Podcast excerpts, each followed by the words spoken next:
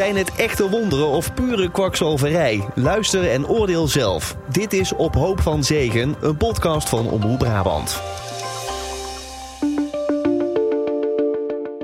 Heb je gevoelens voor iemand van hetzelfde geslacht? Ben je slachtoffer van misbruik? Of wil je van je autisme af? Deze demonen kunnen allemaal uit je gehaald worden tijdens een bevrijdingsdienst van Frontrunners. Samen met Ilse en Sanne dook ik, Loes, de afgelopen maanden in de snelgroeiende evangelische organisatie Frontrunners Ministries. Eerder in de podcast vertelden we over de bevrijdingsdiensten die Frontrunners organiseert. Tijdens deze diensten worden de foute demonen uit je lichaam gehaald. Het uitdrijven van de duivel, dat ook wel exorcisme wordt genoemd, gaat eeuwen terug. Het komt ook in de Rooms-Katholieke Kerk voor, maar dan in mindere mate. Je hoort weer Frank Bosman, de cultuurtheoloog die je eerder in deze podcast hoorde. Exorcisme is in de Rooms-Katholieke Kerk nog steeds een ritueel, maar in die evangelical cirkels is dat super populair. Al het goede wat je overkomt, dat komt door God. En al het kwade wat je overkomt, ja, dat is natuurlijk de schuld van, uh, van de duivel en zijn trawanten.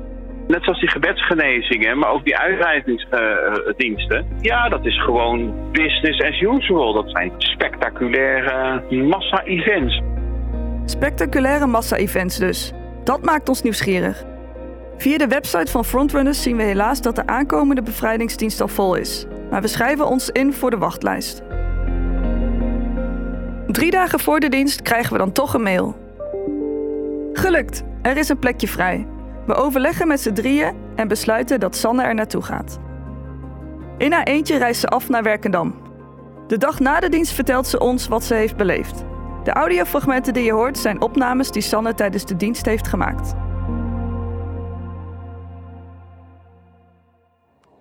Ik kwam dat pand van frontrunners binnen en het was een stuk kleiner dan bij de genezingsdienst. Er was denk ik zo'n 150 tot 200 man binnen en er ging echt een opgewekte sfeer. Vijf minuten voor de dienst begon kwam er een soort aftelklok op een scherm en werd er een hip nummer ingestart.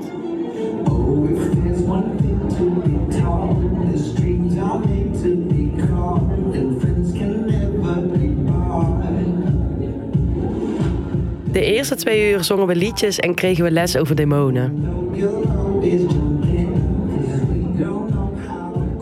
Op een gegeven moment gingen we naar het gedeelte toe dat hij ging uitleggen van... oké, we gaan zo meteen beginnen met de bevrijding. Wat gaat er dan gebeuren? Mensen gaan dan manifesteren, zoals hij het noemt. Dus de, de duivel en de demonen willen eruit. En dat kun je dan aan iemand terugzien. Ze kun je aan je buurman of buurvrouw zien dat er daadwerkelijk iets aan de hand is. Ja, precies. Het zou kunnen als iemand bijvoorbeeld bevrijd wil worden van de geest van verslaving roken, dan kan het dat iemand heel hard gaat kuchen. Volgens mij heeft het niet altijd direct te maken met welke demon je hebt, maar het kan dat iemand gewoon gaat praten, al dan wel niet in tongentaal. Het kan dat iemand gaat roepen, gaat schreeuwen, dat ze de demonen fysiek willen aanvallen. En dus nou, eigenlijk dat er van alles kon gaan gebeuren. Mensen konden dierengeluiden gaan maken, gillen, schreeuwen. Een hele belangrijke mededeling vooraf was dat je niet mocht kijken naar andere mensen die vrijkwamen. Dus het was echt de bedoeling, ga dan niet als je een schreeuw hoort achter in de zaal omkijken, maar focus je op je eigen bevrijding. Wat heb je gezien? Hij nam je eerst mee door het proces. Dus hij zei: Oké, we gaan nu gaan we allemaal in ons hoofd nemen wie we vergeven, waar we vergeven voor willen worden. Oké, nu gaan we dat allemaal hardop zeggen. Vervolgens moest je zeggen welke zonde je graag wilde opbiechten en waar je vergeving voor wilde. Begin van de dingen op te noemen die mij naar boven komen, de dingen die gebeurd zijn. Wees niet bang, wees niet terughoudend, maar beleid het. Breng het in het licht. Breng het in het licht. Breng het in het licht. En toen ging hij alle categorieën af. En dan zei hij in de naam van Jezus bevrijd de geest van fysieke pijn. En dat zei hij dan niet op een normale toon, maar dat was hij echt een soort van aan het schreeuwen door die zaal. Iedere geest van geestelijke dwaling, kom eruit in Jezus' naam. Eruit, iedere demonische macht, eruit. Vervolgens gebeurde er van alles om mij heen. Het duurde even voordat het echt op gang kwam, maar op een gegeven moment was het los en toen was het ook echt helemaal los. Dit duurde denk ik trouwens ook echt drie kwartier, dit hele proces. Oh. Ik stond dus ook met mijn handen in ontvangstmodus. Dus dat betekent je handen zo in, de, lucht. Ja. De vrouw naast mij stond van voor naar achter te wiebelen op haar benen. Toen op een gegeven moment dacht ik ook van... oh, ze gaat echt bijna omvallen. Toen zagen ook mensen van het team van Frontrunners dat. Dus dan kwamen er twee mensen op af. Eentje van achter en eentje van voren. En toen viel ze ook achterover op de grond. Oh, Nou, die mensen daarbovenop. En die, die zeiden dan de hele tijd zo... Eruit, eruit! Tegen die vrouw. Zij viel een beetje als een van de eerste. Maar ze, stond daarna ook weer op. Dus ze ging gewoon weer door. Ik had het, idee dat- ze nog niet helemaal bevrijd was. Want ze ging nog steeds een beetje door met dat wiebelen. Nou, en toen kwam er echt een kreet van achter uit de zaal. Nou, vol emotie. Dan wil je dus super graag omkijken, maar dat is dus niet de bedoeling. Daar, daar gingen dan ook meteen mensen op af. Toen viel echt de ene na de ander viel om. Begon te krijsen. Nou, als iemand op de grond viel, was dat meestal begeleid. Dus mensen vielen niet super hard of zo. Maar meestal was het dan gewoon dat het team eromheen stond en ze langzaam op de grond vielen. Dan haalde er vervolgens iemand een dekentje. Dat werd dan over diegene heen gelegd. Soms ging diegene dan ook nog eh, schoppen en slaan. Maar soms bleef diegene ook gewoon rustig liggen. En ja, lag hij daar gewoon een tijdje op de grond. En na een tijdje stond diegene dan weer op. Het was echt bizar. Op het begin, moet ik zeggen, de eerste kwartier, denk ik, stond ik zelf ook best wel zo van... ik wil niet eens kijken wat er gebeurt, want ik vind dit zo eng. Dadelijk krijg ik hier echt een trauma van of zo, dacht ik eerst een kwartier. Maar daarna vond ik het zeg maar zo normaal geworden... dat ik er niet meer van opkeek dat er weer iemand schreeuwde. Ik verbreek het in de naam van Jezus. Ik verbreek het in de naam Er zat een vrouw achter mij, ik denk eind 20. En zij begon opeens te huilen. En toen kwamen er gelijk mensen van het team van frontrunners op haar af.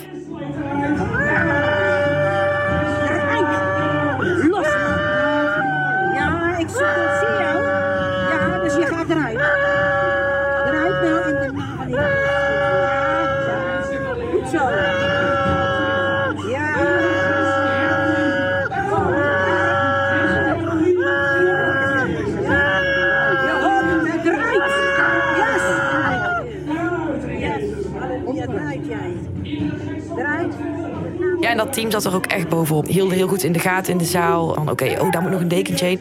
Ze hadden trouwens ook spuugbakjes om in te spugen. Dus die werden er ook steeds bijgehaald. Af en toe een flesje water om iemand even tot rust te krijgen, zeg maar.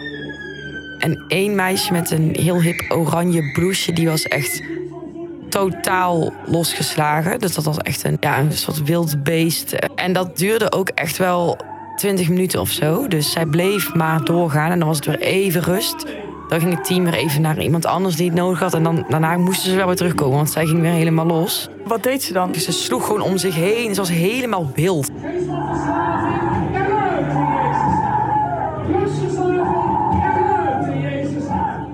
Ze was ook aan het huilen en van alles aan te roepen. Alsof ze echt werd aangevallen. Alsof ze echt aan het strijden was of zo. Ze was gewoon echt lijkbleek, helemaal bezweet. Er ging echt kwel aan haar kin. En ze had dan ook een vriendin bij. En die was ook helemaal aan het huilen. Dat snap ik wel, want het zag er gewoon echt heel heftig uit. Ja, klinkt heel akelig. Ja, ik vond het ook best akelig. Het einde hing er wel echt een soort sfeer in de zaal. Best wel eng. Echt zo'n hele sterke leider die gewoon over de groep aan het uitschreeuwen was en boos overkwam. En ondertussen begonnen er overal mensen te manifesteren, te gillen, te, bewegen. Het is heel moeilijk te omschrijven, maar er hing wel echt iets in de zaal, ja. En ik vond het eng, agressief, maar ook best wel iets kwetsbaars of zo. Dat mensen dus wel daarna echt bevrijd waren van iets. Het was heel emotioneel ook wel. Al helemaal op het begin werd ik dat echt een beetje tranen in mijn ogen kreeg van iedereen is hier trauma's aan het verwerken op een hele bijzondere manier. Het raakte me wel. Zo, ik had niet verwacht dat het zo los zou gaan. Ik had wel, hè, ik had natuurlijk. Hij heeft aan iedereen verteld wat er allemaal kan gebeuren tijdens zo'n dienst. Dus ik was daar enigszins op voorbereid, maar het was wel heftiger dan ik had verwacht. Voelde je zelf ook iets? Want je staat er natuurlijk tussen. Om je heen gebeurt er van alles. Had je het gevoel dat het bij jou ook lichamelijk of geestelijk iets gebeurde? Nee, echt helemaal niks. Toen we echt naar dat moment ook toe gingen van dat bevrijden, toen had ik echt wel zenuwen gewoon. Want ik dacht, dadelijk ga ik iets voelen of weet ik veel, daar val ik zelf op de grond. Maar nee, dat was echt helemaal niet aan de orde. Nee, maar ze zeggen ook dat je niet bevrijd kunt worden als je niet 100% in je geloof staat en helemaal bekeerd bent. En ja, ik was natuurlijk ook niet echt aan het bidden of zo. Ik was vooral gewoon bezig met, oké, ik wil gewoon zoveel mogelijk opstaan van wat hier allemaal gebeurt. Wellicht als ik mezelf er helemaal toe had gezet dat er wel iets was gebeurd. Ik denk zelf al niet, maar wie weet. Op een gegeven moment was ik ook echt aan het denken van... oké, wat hier nu gebeurt is echt bizar. Maar die mensen moeten het toch wel menen. Want anders zijn ze hier met z'n allen één groot toneelstuk aan het spelen. En dat is ook heel raar. Ik geloof er helemaal niet in. Maar ik geloof ook niet dat al deze mensen nu dit aan het spelen zijn. Ja, deze mensen voelen dit denk ik wel. Dus met die gedachte bleef ik echt over. Wat je nu vertelt eh, maakt echt wel indruk op mij. Je hebt het over demonen. Voor mij echt iets ontastbaars. Wat zijn dat precies? Heel veel dingen die zij slecht vinden, dus die zij zien als demonisch. En dat leerde ik al voorafgaand aan de dienst, omdat ik ter voorbereiding een heleboel YouTube-video's van frontrunners moest bekijken. Valse godsdiensten kan zijn hindoeïsme, boeddhisme, vrijmetselarij, occultisme, toverdokters, voodoo, sterrenkijken, waarzeggerij, horoscopen, toekomstvoorspellingen. De verslavingen, dus roken, drugs, gokken. Ook via vloeken van het voorgeslacht. Dus als jouw moeder bij wijze van spreken ooit een abortus heeft gepleegd en jij niet, maar jouw moeder, dan kan dat via jouw moeder alweer in jou komen. Dus dan heb je ook alweer een soort van vloek van abortus in je. Het kan zelfs zo ver gaan als jij iemand adviseert om een abortus te nemen, dat je dan al die vloek krijgt. Dus als je het niet zelf hebt gedaan. Elke vorm van seks buiten het huwelijk tussen een man en een vrouw is onrein. Je kan dat leuk vinden of niet.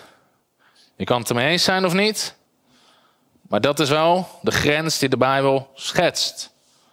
Overspel, incest, misbruik, homoseksualiteit. En dit ligt heel gevoelig ook om over te spreken, merk je ook in de kerk. Als je iets doet wat volgens de Bijbel fout is, wil dat niet zeggen dat er sowieso demonen in je komen. Maar je maakt het dan wel makkelijker volgens Tom. Dus dan is de kans groter dat. Ja, precies. Dan had hij het nog over bloedschuld. En er was een categorie zonde, en dat noemt de, Bij- dat noemt de Bijbel bloedschuld. En het waren zonden waarop de doodstraf stond in het Oude Testament. Overspel, incest, homoseksuele relaties. Het slaan van je vader of moeder. Of het vervloeken van je vader of moeder. Verkrachting, godslastering. Het recht in eigen handen nemen en zo nog eh, tien dingen. Dus geen enkele demon heeft het recht om jou lastig te vallen. Even terug naar de dienst. Wat viel je nog meer op daar? Nou, ook tijdens deze dienst werd er weer gevraagd om geld. En ik vond het opvallend dat het aan het begin van de dienst was. Want bij de genezingsdienst kwam het pas op het einde. Dus nog voordat er wonderen zijn gebeurd, vraagt hij al om geld te geven. Ja, en hij vertelde aan het begin van de dienst ook al verhalen van mensen die geld hadden gegeven. Nou ja, hij noemt het dan mensen die gezaaid hebben in Gods koninkrijk. En dat nadat die mensen geld hadden gegeven, daar opeens wonderen gebeurden. Nou, bijvoorbeeld een verhaal over een man die pinnen in zijn lichaam had en die na het geven van geld ineens waren weggesmolten. En je ziet bij heel veel wonderen, zie je een relatie met geven. Nou, ik dacht gelijk, ofwel als je een wonder wil, geef dan geld. En toen zei hij ook, jullie hebben allemaal dat kaartje gekregen wat je kunt invullen als je wilt geven. Vervolgens kwam er een dia in beeld achter op het scherm met een QR-code. En iedereen ging dus geven. Iedereen pakte gretig dat kaartje van de stoel erbij en ging het meteen invullen. Ja, Sanne, jij bent nu naar twee verschillende diensten geweest. Hoe kijk je terug op die twee avonden? Nou, de genezingsdienst ehm, was heel massaal. Er hing ook wel een ja, hele gezellige sfeer. Eigenlijk wel gedurende de hele dienst. Die bevrijdingsdienst waar ik ben geweest was een stuk kleinschaliger. De bevrijdingsdienst werd echt heel erg opgebouwd en ging echt naar een climax toe. Ehm, en tijdens die climax was het wel echt heel heftig en intens en totaal niet gezellig.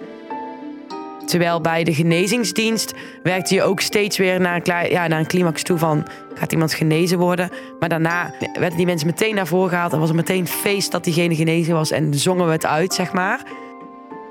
Dat is denk ik wel het grootste verschil. Het is een stuk grimmiger, de bevrijdingsdienst. En dan grimmig niet per se negatief bedoeld, maar meer gewoon de sfeer die er hing was gewoon best wel spannend of zo. Terwijl bij genezing meer echt die gezellige sfeer hing.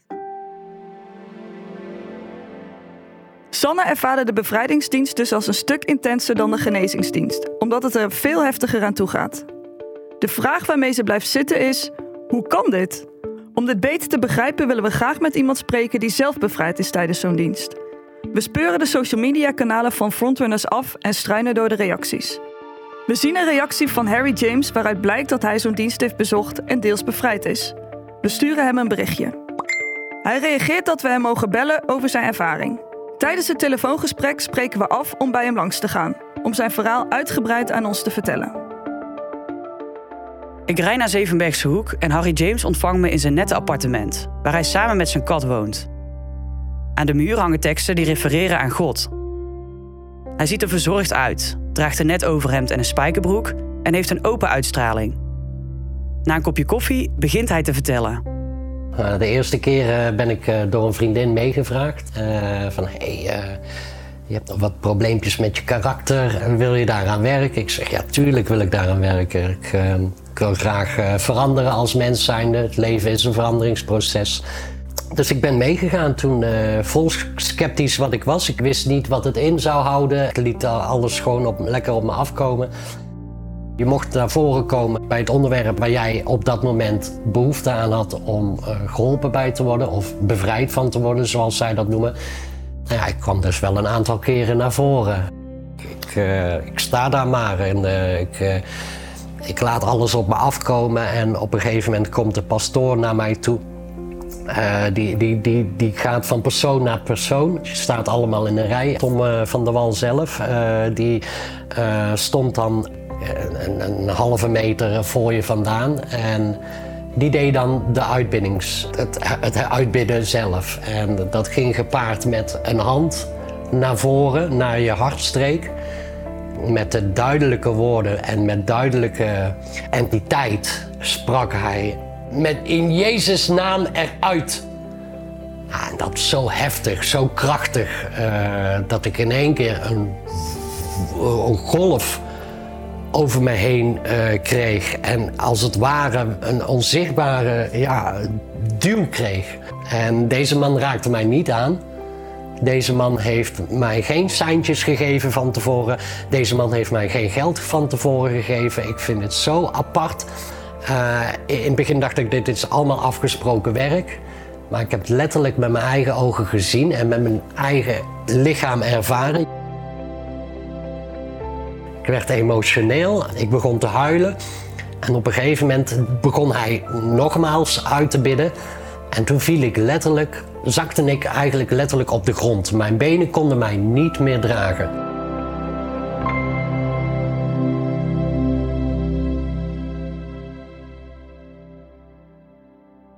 Ik denk dat ik daar een minuut of tien uh, met een dekentje over me heen heb uh, gelegen om even bij te kunnen komen. En uh, daarna ben ik rustig omhoog gekrabbeld weer en uiteindelijk verder gegaan met de dienst. Eigenlijk na de dienst pas bij thuiskomst ga je nadenken van, goh, wat is er eigenlijk allemaal gebeurd joh. Maar dat gaf wel de doorslag, die dienst. De eerste dienst gaf voor mij de doorslag om daadwerkelijk te zeggen van... jongen, er moet gewerkt worden aan bepaalde punten van je karakter of in je privésituatie. En weet dat, dat de Heer of dat God je daarbij wil helpen. Ik ben er nog steeds niet uit uh, of het God is, of het het universum is, of het een energiesoort is. Uh, ik, ik houd het voor mezelf open. Ik pluk er eigenlijk de vruchten van die ik op dat moment nodig heb. En um, ik zit niet zo diep binnen het geloof. Misschien dat daarom ook uh, de werking wat minder is bij mij. Kom en ervaar zelf voordat je spreekt of voordat je je mening uit. Uh, ik was precies hetzelfde als um, als andere mensen die er een negatieve gedachte over hadden, uh, dat het opzet was, in, dat er opzet in het spel was. Ik heb het daadwerkelijk met mijn eigen ogen gezien en gevoeld. Het bestaat.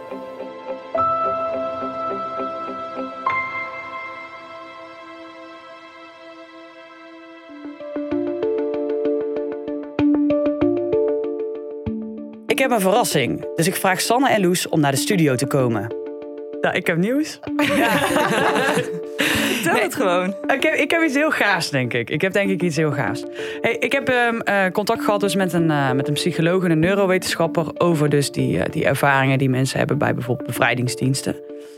en wij zijn natuurlijk heel benieuwd, wat gebeurt daar nou? Zeker. Ehm, en ik ben benieuwd, als het zou kunnen, zouden jullie dit dan willen ervaren? Oh, ja. ja, sowieso. Spannend. Jij zegt meteen ja. Ja. Oké, ik denk. eh, weet ik nog niet. Het is ook wel wat ik verwacht had. Nou, wat hij heeft, hij heeft dus een helm ontwikkeld... eh, waarbij je een soort van signalen naar je hersenen stuurt. En dan kan hij dus eigenlijk een, een goddelijke ervaring nabootsen... voor mensen die niet geloven. Oh my god, heel vet. Eh, dan moeten we naar de Universiteit Leiden. En dan kunnen wij dit experiment doen en kijken eh, of, of wij ook gevoelig zijn hiervoor. Oh, dit wil ik echt heel graag. Dat experiment hoor je in de volgende aflevering.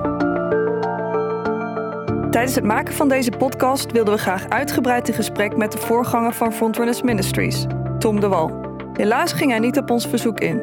Wel reageerde hij kort op onze schriftelijke vragen. Dat bericht kun je lezen op omroepbrabant.nl/slash podcast. De quotes van Tom in deze aflevering zijn afkomstig van onze opnames en hun eigen social media kanalen.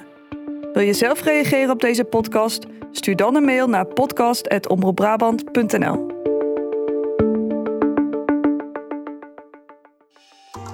Tot zover aflevering 5 van Op Hoop van Zegen. Een podcast van Omroep Brabant gemaakt door Loes Krabbe, Sander Hoeks en Ilse Schoenmakers. Eindredactie Janneke Bos en Bert van Doorn. Vond je dit een interessante aflevering? Abonneer je dan en mis niks. Wil je meer podcasts van Omroep Brabant? Ga dan naar omroepbrabant.nl slash podcast.